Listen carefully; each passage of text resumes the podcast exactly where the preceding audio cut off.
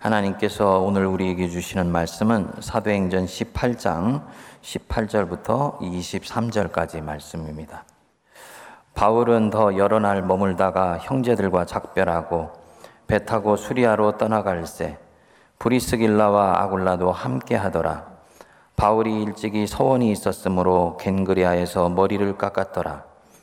에베소에 와서 그들을 거기 머물게 하고 자기는 회당에 들어가서 유대인들과 변론하니 여러 사람이 더 오래 있기를 청하되 허락하지 아니하고 작별하여 이르되 만일 하나님의 뜻이면 너희에게로 돌아오리라 하고 배를 타고 에베소를 떠나 가이사랴에 상륙하여 올라가 교회 안부를 물은 후에 안디옥으로 내려가서 얼마 있다가 떠나 갈라디아와 부르기아 땅을 차례로 다니며 모든 제자를 굳건하게 하니라. 아멘.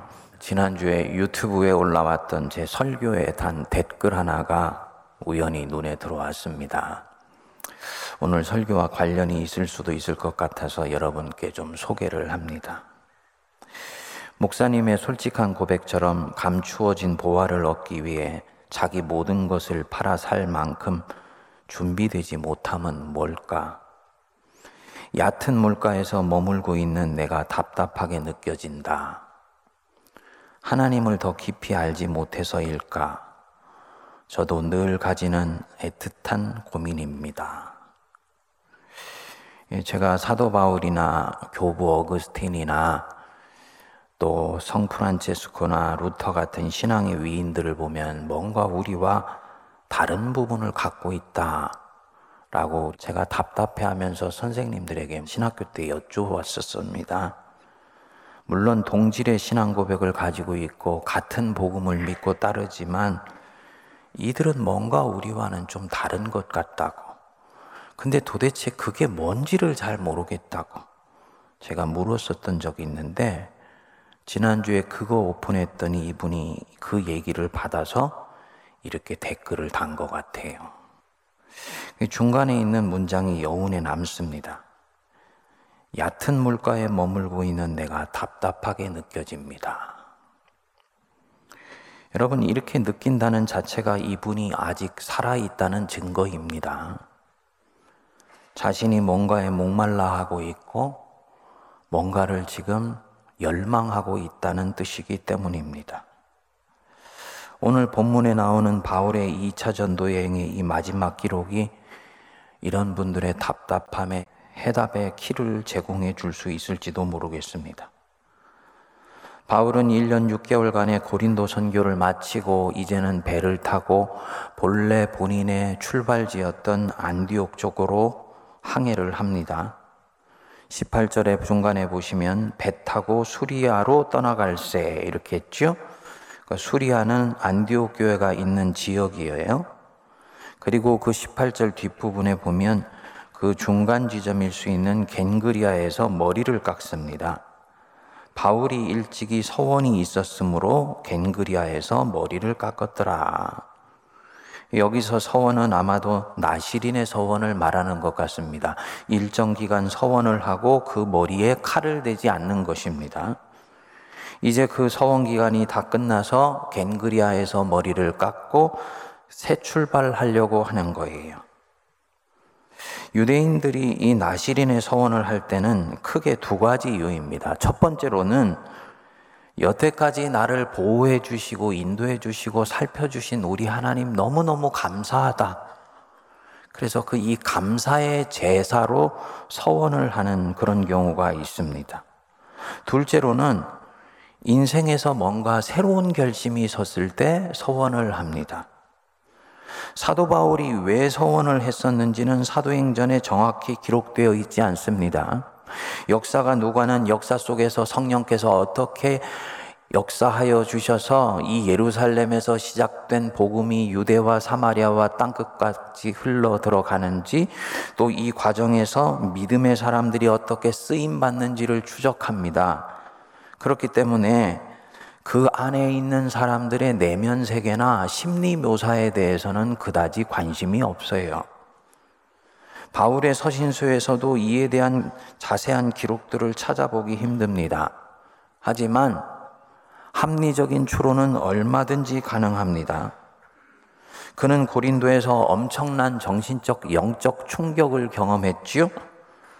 고린도에 들어갈 때 그는 이미 오랜 선교 여행 속에서 지쳤습니다. 헬라 철학의 온상 한복판에서 이들에게는 낯선 예수 그리스도를 전하느라고 정신적으로 완전히 소진해 버렸어요. 그리고 이끌려서 들어간 곳이 바로 고린도입니다. 이곳은 경제적으로는 풍요롭지만은 정신적, 영적으로는 향락과 퇴폐가 가득했던 곳입니다. 이런 도시 한복판에서 이들은 아직 인정하지도 않고 굳이 알고 싶어 하지도 않는 신, 바울이 보기에는 참신이지만 이들이 볼 때는 그냥 또 하나의 신에 불과한 이 예수 그리스도를 전하기 위해서 얼마나 몸부림을 쳐야 했겠습니까? 정말 생각보다도 만만치 않은 환경 속에 이 사도 바울이 노출된 것입니다.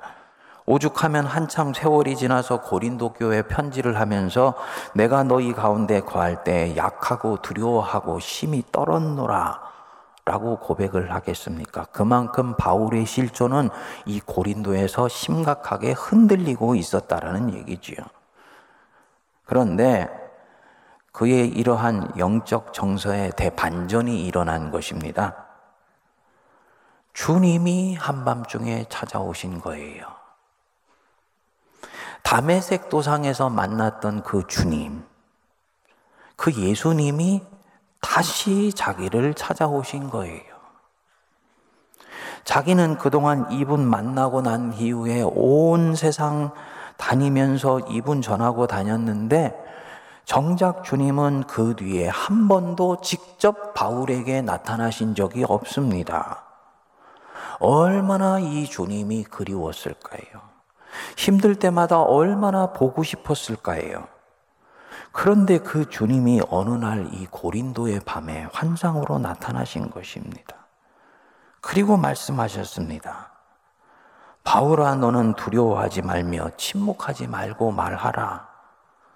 내가 너와 함께 있음에 어떤 사람도 너를 대적하여 해롭게 할 자가 없을 것이다.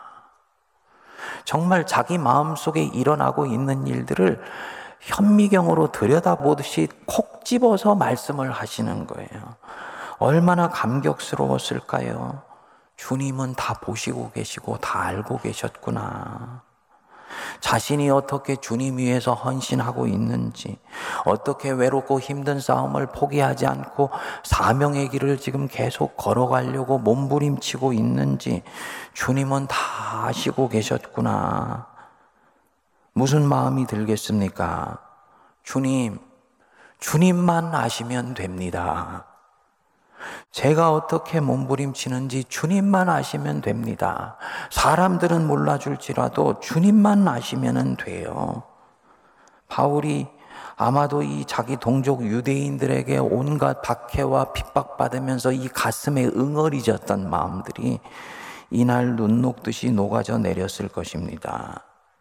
여러분, 주님이 아시면 되는 거예요. 그러면 주님이 길 열어주세요. 우리 교회 성도님 한 분이 아버님이 너무너무 힘든 병으로 병원에 입원하셨는데 기도 중에 그러시더래. 내가 네 기도를 들었다. 들으시면 돼요. 그리고는 토요일 날 퇴원을 하시더라고요. 주님이 아시면 되는 거예요. 이전보다도 영혼은 훨씬 자유롭게 되지요. 그리고 우리 주님이 끝에 대단히 의미심장한 말씀을 하셨습니다. 이는 이 성중에 내 백성이 많음이니라. 무슨 말씀일까요? 이 성중에도 하나님이 구원하시기로 예정하신 하나님의 백성이 굉장히 많다는 뜻입니다. 아니, 이 성이 어떤 성인데, 이 성에 하나님 백성이 많다는 얘기입니까? 이 고린도는 폐역하고 부패하기 짝이 없는 곳이고, 이 고린도의 사람들은 완악하여서 하나님에 대해서는 관심이 없는 사람들이에요. 사도 바울이 이렇게 얘기하고 싶지 않았겠습니까? 그런데 주님이 이 바울에게 이 성 중에 내 백성이 많음이니라. 네가 보고 있는 모습은 겉으로 드러난 모습 보고 있는 것이다. 하나님 백성은 어김없이 있고 그것도 많이 있다. 바울이 정신이 번쩍 들었을 것입니다. 나는 본질을 꿰뚫어 보지를 못하고 있었구나. 현상에 현혹되어서 현상 그 속에서 역사하시는 살아계신 하나님의 손길을 보려고 하지를 않고 있었구나. 정말 1년 6개월 있는 동안에 이 고린도에서 굉장한 신앙의 결실을 거두게 돼요. 사도행전 18장 8절에 보시면은 회당장 그리스도가 온 집안과 더불어 주를 믿으며 그 뒤에 뭐라 그랬습니까? 수많은 고린도 사람도 듣고 믿어 세례를 받더라. 아, 고린도에 이렇게 많은 하나님의 사람들이 예비되어 있는 줄 몰랐던 거예요. 거기다가 회당장이 어떤 사람입니까? 바울을 잡아 죽이려고 하는 사람들의 우두머리 아닙니까? 그 우두머리는 그리스도가 온 지방과 더불어 주를 믿게 되는 역사가 고린도에서 일어난 거예요. 그리고 17절에 보면은 회당장이 또 하나 있었던 것 같아요. 소스덴이라는 회당장이 있는데 이 사람도 이미 예수의 사람이 되었습니다. 여러분, 하나님 일은 겉모습 보고 판단하는 것 아닙니다. 뚜껑은 열어봐야 알고 하나님의 일은 시간이 지나봐야지 알 수 있어요. 주님이 나를 특정한 어떤 곳으로 보내셨다. 이 고백이 있나요? 아니면 나는 하나님의 인도하심으로 믿고 그곳으로 갔다. 그러면 이 말은 주님이 지금 거기에 나를 통해 할 일이 있으셔서 그리로 보내신 건 믿으시기 바랍니다. 허락하셔서 가시게 된 걸음이라는 것을 확신하시기 바랍니다. 당연히 주님의 경륜과 안목을 내가 믿어야지요. 왜 내가 미리 판단합니까? 여기는 안 돼. 이곳은 희망이 없어. 부패하고 타락한 곳이니까 노력해도 안 될 거야. 왜 포기를 합니까? 바울 안에 지금 슬며시 이런 부정적인 마음이 스며들어 왔는데 주님이 찾아오셔서 이 바울을 흔들어 깨우신 것입니다. 바울아 그렇지 않아. 이성 중에 내 백성들 많아. 너 힘을 내야 돼. 꼭 장면이 엘리야가 자기가 혼자라고 낙심해 있을 때 여호와의 사자가 오셔서 하셨던 말씀 생각나지요. 바알에게 무릎 꿇지 아니한 7천 명의 용사를 내가 너에게 남겨두었다. 여러분 우리 인생 속에 하나님이 7천 명의 용사를 보석처럼 숨겨둔 줄 믿으시기 바랍니다. 요거는 때가 되면 다 드러나게 돼 있어요. 이날의 환상, 아니 정확히 말하면 이날의 만남은 바울 선교의 모든 것을 근본으로부터 완전히 변혁시켜 놓았습니다. 이 만남, 스승과 제자의 만남이죠. 근데 이 스승과 제자는 참 희한한 관계예요. 현실에서는 한 번도 같이 기거하거나 배우고 가르치거나 같이 밥상머리를 함께 해본 적이 없는 그런 스승과 제자예요.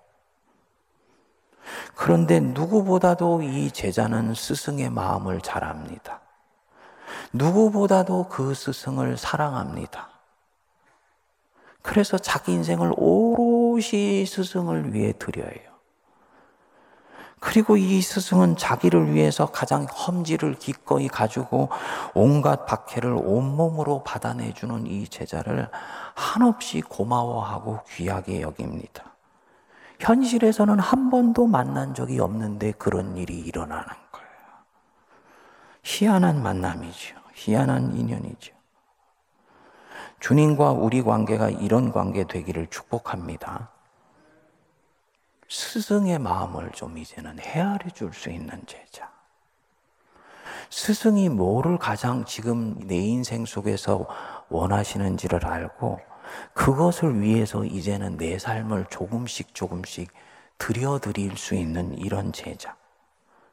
그리고 이런 나를 보면서 아무개야, 너 나를 신뢰해줘서 고맙다. 라고 입가에 미소를 머금게 해드릴 수 있는 그런 스승과 제자의 관계 되시기를 축복합니다. 바울은 아마도 이 만남 이후로 나시린의 서원을 했을 것입니다. 첫째로는 너무너무 감사하고 너무너무 감격해서 감사의 서원을 한 거지. 둘째는 이제는 믿음으로 가는 이 인생길에 새로운 결심이 굳건히 선 거예요. 그동안 사도 바울도 이 거친 세파에 시달리면서 많이 흔들렸어요. 때로는 낙심하고, 때로는 불평했어요. 때로는 이 고린도에서처럼 불안해하고 두려워했습니다. 그런데 지나고 보니까 하나님이 이 모든 과정을 다 지켜보시면서 함께 해주시고 계셨던 거예요. 나는 그분이 때로 내가 힘들 때 도와주시지 않고 뒷짐지고 계신다고 생각했는데 다 주님이 보시고 계시고 다 알고 계셨어요. 그렇게 생각해 보니까 고비 고비마다 그분이 구원해 주셔서 내가 여기까지 온 것이구나. 이 생각이 들지 않겠습니까? 그러면 이 사람이 이제 생각이 꿰뚫어지기 시작합니다. 인생이 꿰뚫어지면서 단순하게 정리가 됩니다. 그렇구나. 내가 하나님을 너무 모르고 있었구나. 하나님은 다 보고 계시면서 나를 이끌어 주셨구나. 사명만 맡기시고 뒷짐지시는 분이 아니시고 나와 함께 이 길을 걸어와 주시고 계셨구나. 내 방식으로 만족하지 못해서 불평했지만 필요한 것들은 채우시면서 이끌어 주셨구나. 여러분 안 그렇습니까? 저나 여러분들이나 예수님 믿고 난 뒤에 예수님이 우리 필요 다 채워주시지 않았나요? 정말 때로 내가 원하는 때 내가 원하는 방식으로 응답해 주시지는 않으세요. 근데 여러분들 한번 자신의 기도 노트를 보신 적 있습니까? 저는 한 번씩 보면요. 제가 이 기도 노트대로 응답받았다면 완전히 엉뚱한 사람이 돼 있을 것 같은 그런 기도 제목이 적혀 있어요. 주님이 기도 제목도 보셔서 나를 위해 가장 적합하고 온전한 것 응답해 주시고 그렇지 않은 부분들은 기도 제목을 바꾸시기도 하고 응답해 주지 않으셔서 당신의 사람을 가장 아름다운 사람으로 빚어가세요. 그분이 정말 당신 자녀 초라하게 하신 적 있습니까? 훈련해서 자기 사람 만드는 것 외에 작아 보이게 하신 적이 있나요? 없어요. 저는 제가 말씀 한번 드렸습니다만 저는 저희 아버님이 제가 10대 초반에 니는 빈상이다. 니는 가난할 쌍이다. 아, 이렇게 얘기를 할 때 얼마나 상처를 받았는지 모릅니다. 그런데 그때 생각이 하나 탁 스치고 지나가더라고요. 그래, 나는 절대로 돈에 내 인생 걸지 않을 거야. 어, 여러분, 10대 초반에 어떻게 이런 생각을 할 수가 있습니까? 그리고서 사춘기로 접어 들어가서니까 인생에 쫓는 게 굉장히 많이 있더라고. 그 가치라는 게 있더라고요. 그래, 나는 가치를 추구하면서 살아갈 거야. 10대 후반을 갔더니요. 세상에 먹고 사는 방법은 여러 가지가 있어요. 가치를 가지고 돈을 바꿔 먹고 살 수도 있더라고요. 그래서 가치와 물질을 바꿔 먹고 살아가는 그런 삶으로 가겠다고 생각을 한 거예요. 제 자랑하는 것이 아니고요. 어떻게 어린 나이에 그 생각이 들었지? 지금도 생각하면 신기한데 요즘 이 에베소서를 묵상하니까 답이 나오더라. 아, 하나님이 예정하신 것이구나. 아멘 하십니까? 주님이 당신 아직 모를 때도 생각 속에 역사하셔서 자기가 택한 자신의 백성을 선한 길로 이끌어 가시는 예정이 있었던 거예요. 예수님 믿고 나서 이것이 더 명료해졌습니다. 돈은 쫓은 적이 없어요. 하지만 돈 없다고 포기한 적도 없습니다. 목표를 정했는데 돈이 없으면 그때부터 돈 달라고 때를 쓰면서 목표를 쫓았습니다. 우리 자녀들한테도 항상 얘기합니다. 얘들아, 돈 때문에 목표를 포기하는 일은 없어야 돼. 우리 하나님 부자야. 지금 너희들 눈에 안 보일 거야. 필요하면 구해 주신다. 그리고 지금까지도 가고 있어요. 그리고 어느 날 제가 보니까 지난 30년간 주님이 당신 믿고 따라온 길에 필요할 때는 다 채우시고 살펴주셨어요. 돈 한 푼 없는 사람 38살에 아내와 자식 셋 데리고 유학 가게 해주시고요. 10년을 미국서 자식들 키우면서 공부 마치게 해주셨어요. 고생을 좀 한 것은 있지만 필요할 때는 채워주셨습니다. 저는 앞으로도 마찬가지라고 믿습니다. 바울의 생각이 지금 여기에 미친 거예요. 나는 때로 앙달복달하고 일희일비 해왔다. 하지만 하나님은 내가 경험하는 이 기쁨과 아픔과 슬픔과 이 복합된 감정들을 다 엮으셔서 모든 것이 합력해서 선을 이루게 해 오셨어. 그러면 나는 주님 믿고 가면 되는 것이야. 인생의 정리가 끝난 거지요. 새로운 결심이 굳게 선 것입니다. 당연히 나는 이제 어떤 일이 있어도 불평하지 않으리라. 어디에 가도 나는 표면적인 것 보면서 낙심하지 않으리라. 일이 일비하지 않으리라. 어린아이처럼 힘들다고 징징되지 아니하고 장부처럼 굳건하게 믿음에 서리라. 이런 마음이 찾아오지요. 그래서 바울의 그 로마서 고백이 나온 거예요. 나는 이제 진정 살아도 주를 위해 살고 죽어도 주를 위해 죽는다. 주님 위해 사는 것이 가장 고상하고 아름답고 멋진 인생이라는 것을 깨달았기 때문입니다. 주님 위해 사는 인생이 가장 안전한 인생이라는 것을 가슴으로 느꼈기 때문이에요. 그래서 이 첫 번째 담에색에서 주님과의 만남이 사명을 발견한 날이라면 이 고린도에서의 두 번째 만남은 이 사명의 길에 시선이 하나로 올곧이 정리된 날입니다. 방향과 표대가 외적으로 선명하게 섰습니다. 내적으로 자기의 영혼의 선이 분명하게 섰습니다. 두 마음을 품는 것이 완전히 사라져 버렸습니다. 그래서 사도 바울이 나중에 자기의 길을 담대하게 고백하지요.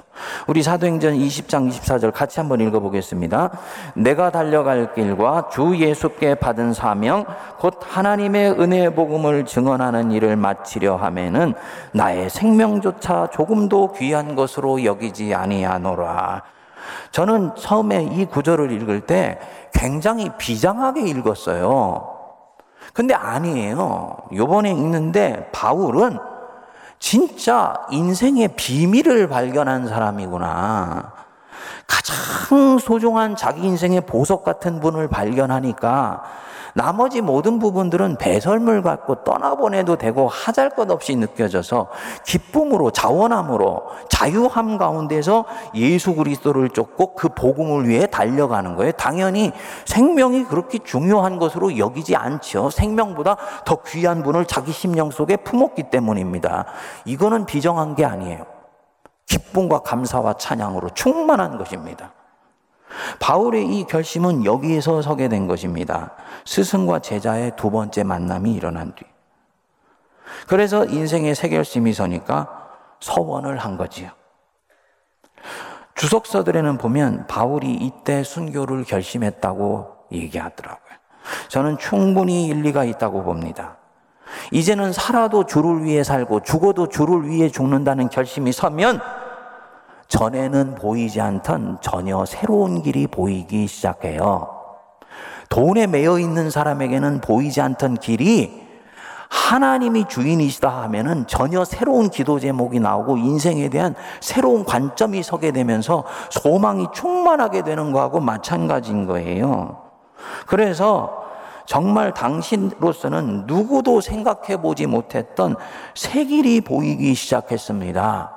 스스로 재수가 되어서 로마 시민권을 가진 사람으로서 로마 법정에 나는 항소를 할 거다.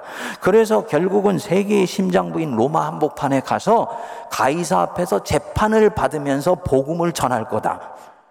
상상을 초월한 성교 방식이 나오게 되는 것입니다. 그래서 그런지 이 고린도 이후에 바울은 이전보다도 훨씬 내면이 강해져 있습니다. 브리스길라와 아굴라가 바울과 동행하면서 에베소로 들어왔는데 여느 때마다 하듯이 회당을 들어가지요. 그런데 바울이 브리스길라 아굴라한테는 들어오지 말라는 거예요. 왜냐?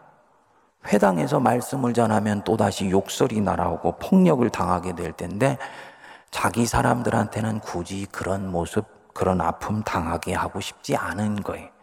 이 고난은 그냥 자기가 당하면 되는 것이라고 보는 것입니다.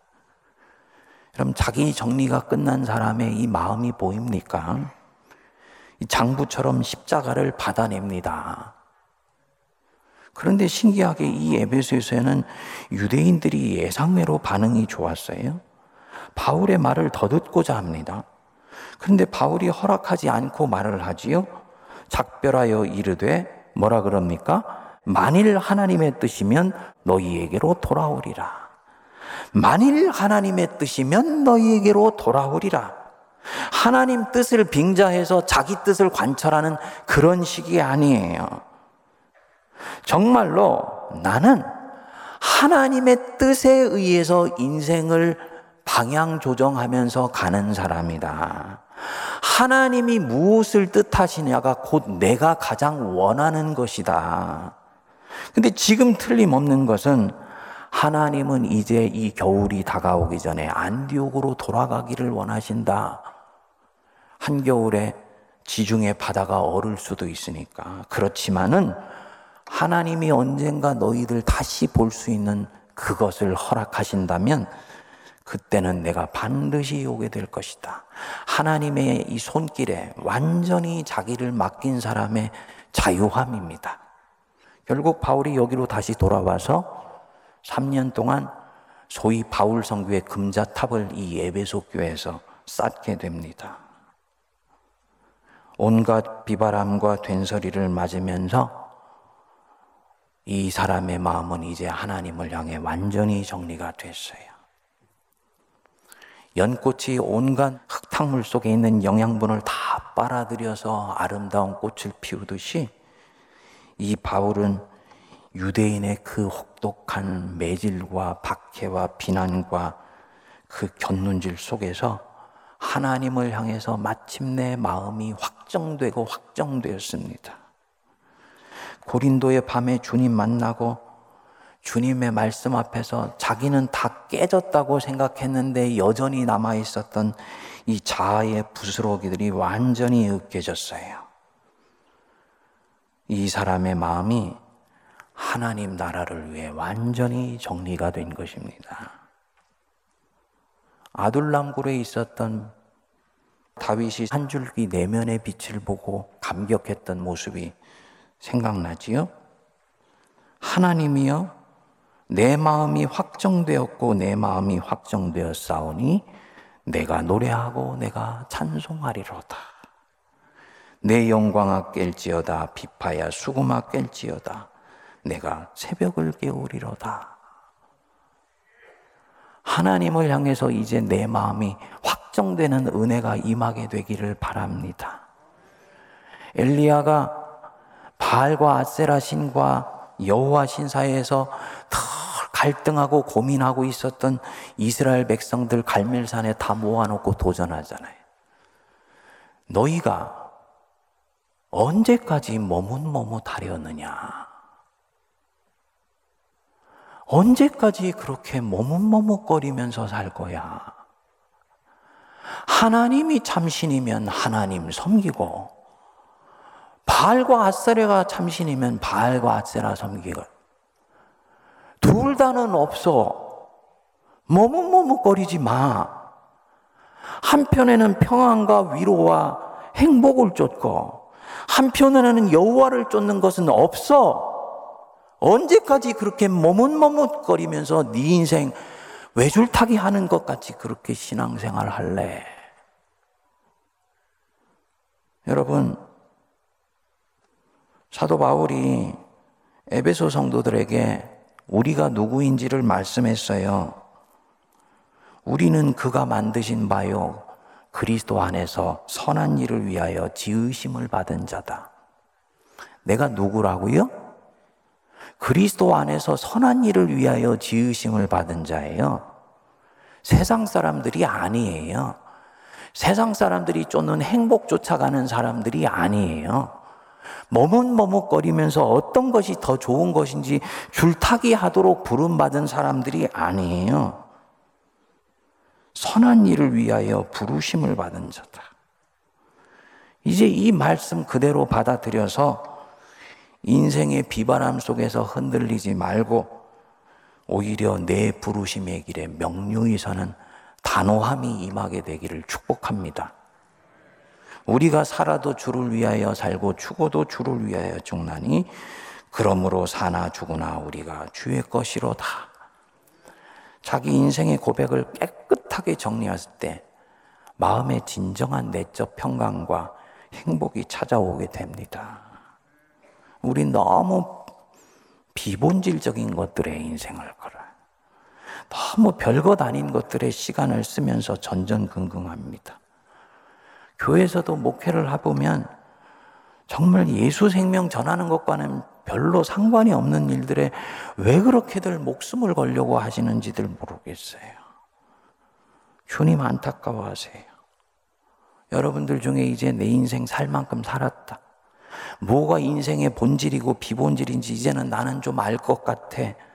하시는 분들이 계시다면 이제 정말로 생명의 구주가 되시는 예수 그리스도 그분의 나라 이것을 내 인생 속에서 세워가는 일에 인생을 거는 결단이 있어지게 되기를 축복합니다. 서두에 그 안타까운 마음으로 댓글로 심경을 고백했던 성도님 있지요. 저는 그분이 우리 교인인지 다른 교회에 다니신지는 모릅니다. 근데 이런 분들은 한 번은 살아계신 하나님을 만나야 돼요. 한 번은 살아계신 하나님을 진짜로 만나야 돼요. 성경을 통해서 도덕이나 윤리나 권면이나 아, 하나님 말씀 듣고 은혜 받아서 이 차원이 아니고요. 고린도의 그 밤에 예수님이 찾아오셔서 환상이지만 바울과 이 눈빛과 눈빛이 부딪히고 인격과 인격이 부딪히면서 스파크가 일어나는 것처럼 한 번은 살아계신 하나님을 만나야 됩니다. 그럴 때 이 사람 안에 내면의 갈등이 정리가 돼요.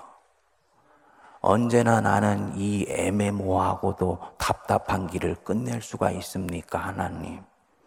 내게 찾아와 주셔서 직접 말씀해 주시고, 나를 만나 주십시오. 간구해야지 됩니다. 주님이 정말 기뻐하시는 기도 제목이에요. 그리고 정말 그 하나님의 낯빛을 한 번만 경험해 보면 신기하게도 거기서 자기 정리가 끝이 나요. 하나님을 한 번만 만나면 손에 쥐고 있던 것 중에 별것 아닌 것들은 그때 스르르 내려놓아지기 시작합니다. 이때까지는 이거 그렇게 놓지 못해서 안달이었는데 주님을 한 번만 만나면 영원한 것 앞에서 나머지는 다 가짜라는 것이 그때 드러나기 때문에 자연스럽게 내려놓으면서 오롯이 주님과 주님 나라 위에서 살 수 있는 영적인 능력이 생깁니다. 물론 그 뒤에도 실수도 하고 오류도 저질러요. 하지만요, 큰 흐름은 오직 주님을 위해 사는 사람으로 바뀌어 있습니다. 지엽적이고 본질적이지 않은 것에 인생 쓰고 싶은 마음이 없어집니다. 사랑하는 여러분, 바울이 고린도의 밤에 만났던 그 하나님, 우리 각자의 삶에 다시 대면해서 주님 만나는 은총이 임하게 되기를 바랍니다. 사랑하는 여러분, 이번 부흥사경에서 강사 목사님 통해 하나님 만나는 은혜가 임하게 되기를 바랍니다. 그냥 어느 날 임하는 거 아니에요. 달라고 기도해야 돼. 만나게 해달라고. 옛날 부흥사경회 할 때는 개나리 모침 들고 저 평양에 일주일씩 찾아가가지고 말씀을 들었잖아요. 말씀의 홍수라서 그런지 우리가 얼마나 이런 봄, 가을의 부흥사계를 대하는 우리 마음이 나이브한지 몰라요. 이게 예배인지 진짜 부흥사경인지 구분이 안 되는 정도까지. 이번 봄 부흥사경에는 다르게 우리가 대할 수 있게 되기를 바랍니다. 미리 나와서 일주일 전에 마음밭 갈고 닦는 아침 기도회 하고 그 아침 기도회 하면서 주님께 아뢰려고 하는 내 기도 제목도 세세히 정리를 해서 2박 3일 집회하는 동안에 정말 불독처럼 집요하게 이 기도 제목 물고 늘어지고 기도하여서 부흥의 마지막 날 하나님께 응답받는 역사를 경험하고 살아계신 하나님 찬양하는 복된 은혜가 임하게 되기를 축원합니다.